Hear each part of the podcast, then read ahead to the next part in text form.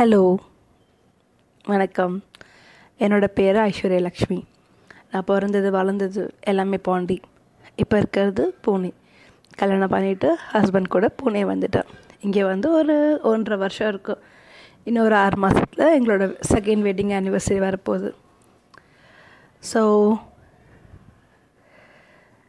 நம்ம வந்து லைஃப்பில் எல்லாமே வந்து ப்ராப்பராக போகுதுன்னு நினச்சிட்ருப்போம் நம்ம இருக்கிறதுக்கு ஒரு வீடு சாப்பாடு போட்டுக்க துணி எல்லாமே இருக்கும். ஆனால் ஏதோ ஒன்று லைஃப்பில் ஒரு எம்டினஸ் இருந்துகிட்டே இருக்கும். ஸோ அந்த எம்டினஸோட தான் என்னோடய தே தேடல் ஆரம்பிச்சது. அங்கே ஆரம்பித்த என் தேடல் இப்போது அந்த போட்காஸ்ட்டில் வந்து நிற்கிது பாட்காஸ்ட் ஏன் ஆரம்பிக்கணும்னு நினச்சேன்னா எனக்கு பேசுகிறது பிடிக்கும். நான் நிறையா பேசுவேன். ஸோ பேசணும்னு ஆசையாக இருக்குது ஆனால் கேட்க தான் ஆள் கிடையாது. ஏன்னா என் ஹஸ்பண்ட் ஒரு நைன் ஹவர்ஸ் டென் ஹவர்ஸ் கண்டிப்பாக ஆஃபீஸில் இருப்பார். அதுக்கப்புறம் வீட்டுக்கு வந்தால் சாப்பிட்றது தூங்குறது ஸோ அடுத்த ஒரு எயிட் ஹவர்ஸ் அப்படியே போயிடும். மீதி இருக்க அந்த கொஞ்ச நேரம் தான் நான் பேச முடியும். அந்த கொஞ்ச நேரத்துலேயே அவருக்கான டைம் வேணும்ல. ஸோ அவர் மொபைல் பார்ப்பாரோ இல்லை அவங்க வீட்டில் பேசுவார் so everyone its own space so அப்படி பார்க்குறப்போ எனக்கு பேசணும். ஏன்னா இந்த இடத்துல நான் தனியாக இருக்கேன். எனக்கு வந்து என்னோடய ஃபீலிங்ஸ் எல்லாமே எக்ஸ்ப்ரெஸ் பண்ணணும். ஸோ பேசணும். ஸோ அப்படி ஆரம்பித்தது அந்த பாட்காஸ்ட் இதில் நான் வந்து இந்த எபிசோட பேர் வந்து கல்யாணம் டு காதல். எப்படி வந்து எங்கள் லைஃப்பில் கல்யாணத்தில் ஆரம்பித்து அப்புறம் அப்படியே டெவலப் ஆகி டெவலப் ஆகி இப்போ காதலில் வந்து நிற்குதுன்னு சொல்ல போகிறேன் எங்களது பக்கா அரேஞ்ச் மேரேஜ் ஸோ என்னோடய ஊர் பாண்டி அவங்க ஊர் Cuddalore. Total full arrange marriage அதனால் ஆரம்பத்தில் என்ன ஏது ஒன்றும் தெரியாது. மேரேஜ் ஆகி ஒரு two weeks two to three வீக்ஸ்க்கு அப்புறம் அவர் பெங்களூர் போயிட்டார். ஸோ ஃபஸ்ட் பெங்களூரில் அப்போலாம் நோட்டீஸ் போயிட்டு இருந்தார் ஸோ பெங்களூர் போயிட்டார். நான் அம்மா வீட்லேயும் மாமியார் வீட்லேயும் ஷெஃப்லாய் ஷெஃப்லாய் இருந்துகிட்டு இருந்தேன்.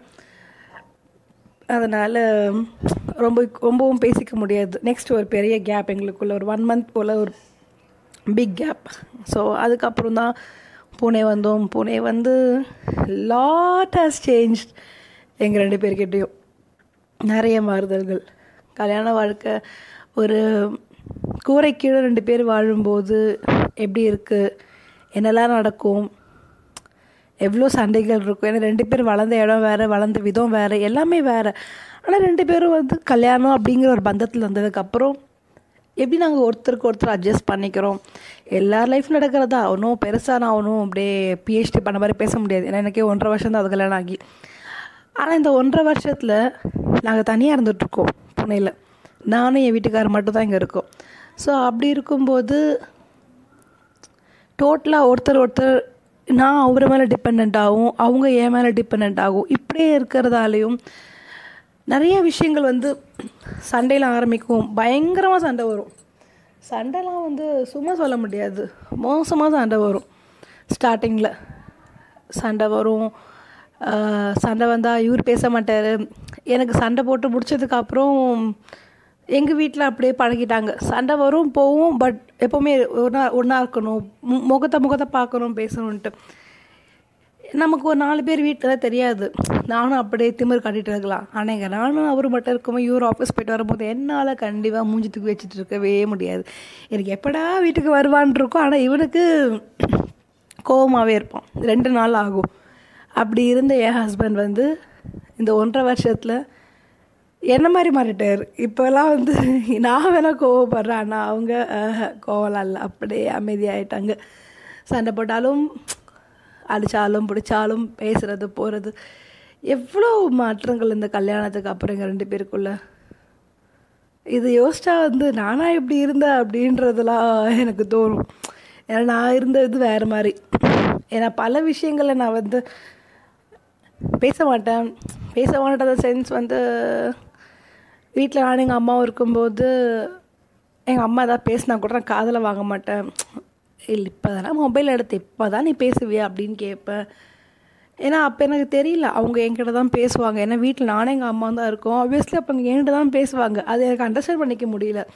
ஆனால் இப்போ நான் இங்கே தனியாக இருக்கும்போது என்கிட்ட பேச யாருமே இல்லை. அப்படின்னு ஒரு நிலமை வரும்போது எனக்கு அது உறுத்துது. ரொம்ப கஷ்டமாக இருக்கும். ஓ நம்ம இந்த மாதிரிலாம் ஹர்ட் பண்ணியிருக்கோமோ அதனால தான் நம்ம இந்த மாதிரி தனியாக வந்து இருக்கோமோ? அப்படின்னு தோணும். ஆனால் அட் த சேம் டைம் தனியாக இருக்கிறது வந்து சாதாரண விஷயம் இல்லை. இட் டேக்ஸ் அ லாட் ஏன்னா நான் வந்து வளர்ந்தது ஃபுல்லாகவே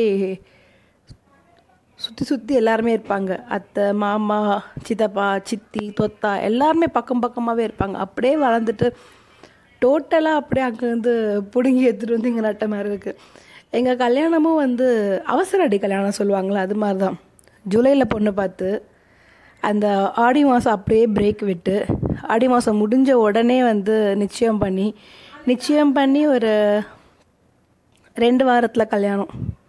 நைன்டீன் டேஸில் மேரேஜ் அப்போது எவ்வளோ ஒரு அவசர அடிக்கலாம்னு யோசிச்சு பாருங்கள் இந்த டைமில் ஏன்னா நான் அப்போ அங்கே இருக்கும்போது நான் அப்போ ஆஃபீஸ் ஒர்க் பார்த்துட்டு இருந்தேன். வீட்டிலேருந்து ஒர்க் பண்ணிகிட்டு இருந்தேன். என்னால் வந்து வீட்டு வேலையும் பார்த்துக்கிட்டு என் ஃபேமிலி கூட டைம் ஸ்பெண்ட் ரொம்பவும் ஸ்பெண்ட் பண்ண முடியாது. கல்யாணத்தப்போ அக்கா அக்கா பசங்க எல்லாம் கூட இருந்தாங்க. ஆனால் அப்பயும் நான் ரொம்ப அவங்க கூட டைம் ஸ்பெண்ட் பண்ணலை. மேரேஜ் ஆகி அங்கே இங்கே ஷஃபில் ஆகிட்டு இருக்கும்போதும் அப்படியே போச்சு. ஆனால் இங்கே வந்து தனியாக இருக்கும்போது எனக்கே நிறைய ஷாக்கிங்காக இருக்குது நான் இவ்வளோ கேப்பபிளா அப்படின்ற மாதிரிலாம் கூட. ஒருத்தர் நம்- நம்மளோட இந்த லெவல் கெப்பாசிட்டி டெஸ்டிங்லாம் அங்கே நிறைய நடக்கும். ஸோ அது மாதிரி நிறையா பார்த்துருக்கேன். ஆரம்பத்தில் நீ என்ன சொல்கிறது அப்படின்ற மாதிரி இருந்து படிப்படியாக படிப்படியாக அவள் சொல்கிறதும் கேட்கலாம்ல அவள் என்ன தப்பாக சொல்கிறா உண்மை தானே சொல்கிறா அப்படின்னு கேட்குற வரைக்கும் வந்து புரிஞ்சுக்கிட்டு இந்த ஒரு ஸ்பேஸ் நல்லா தான் இருக்குது என்ன கேட்டால் அதில் ப்ளஸ் பாயிண்ட் ஒன்று இருக்குது மைனஸ் பாயிண்ட் ஒன்று இருக்குது ப்ளஸ் பாயிண்ட்டுன்னு பார்த்தீங்கன்னா இங்கே நாங்கள் ரெண்டு பேர் மட்டுமே இருக்கிறதால ஆப்வியஸ்லி ஒருத்தர் மேலே ஒருத்தர் வந்து சார்ந்து தான் இருந்து ஆகணும் அப்போது வந்து எங்களுக்குள்ள இன்னும் நிறையா விஷயங்கள் பகிர்ந்துக்க முடியுது.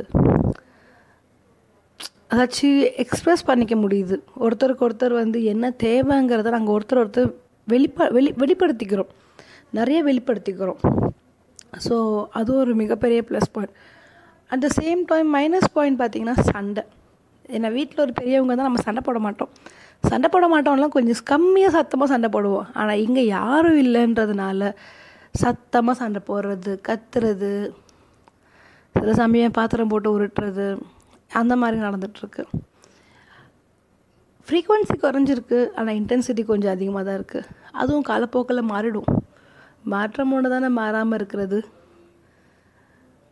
ஸோ கல்யாணத்தில் ஆரம்பித்து இப்போ நாங்கள் லவ்வர்ஸாக இருக்கோம்.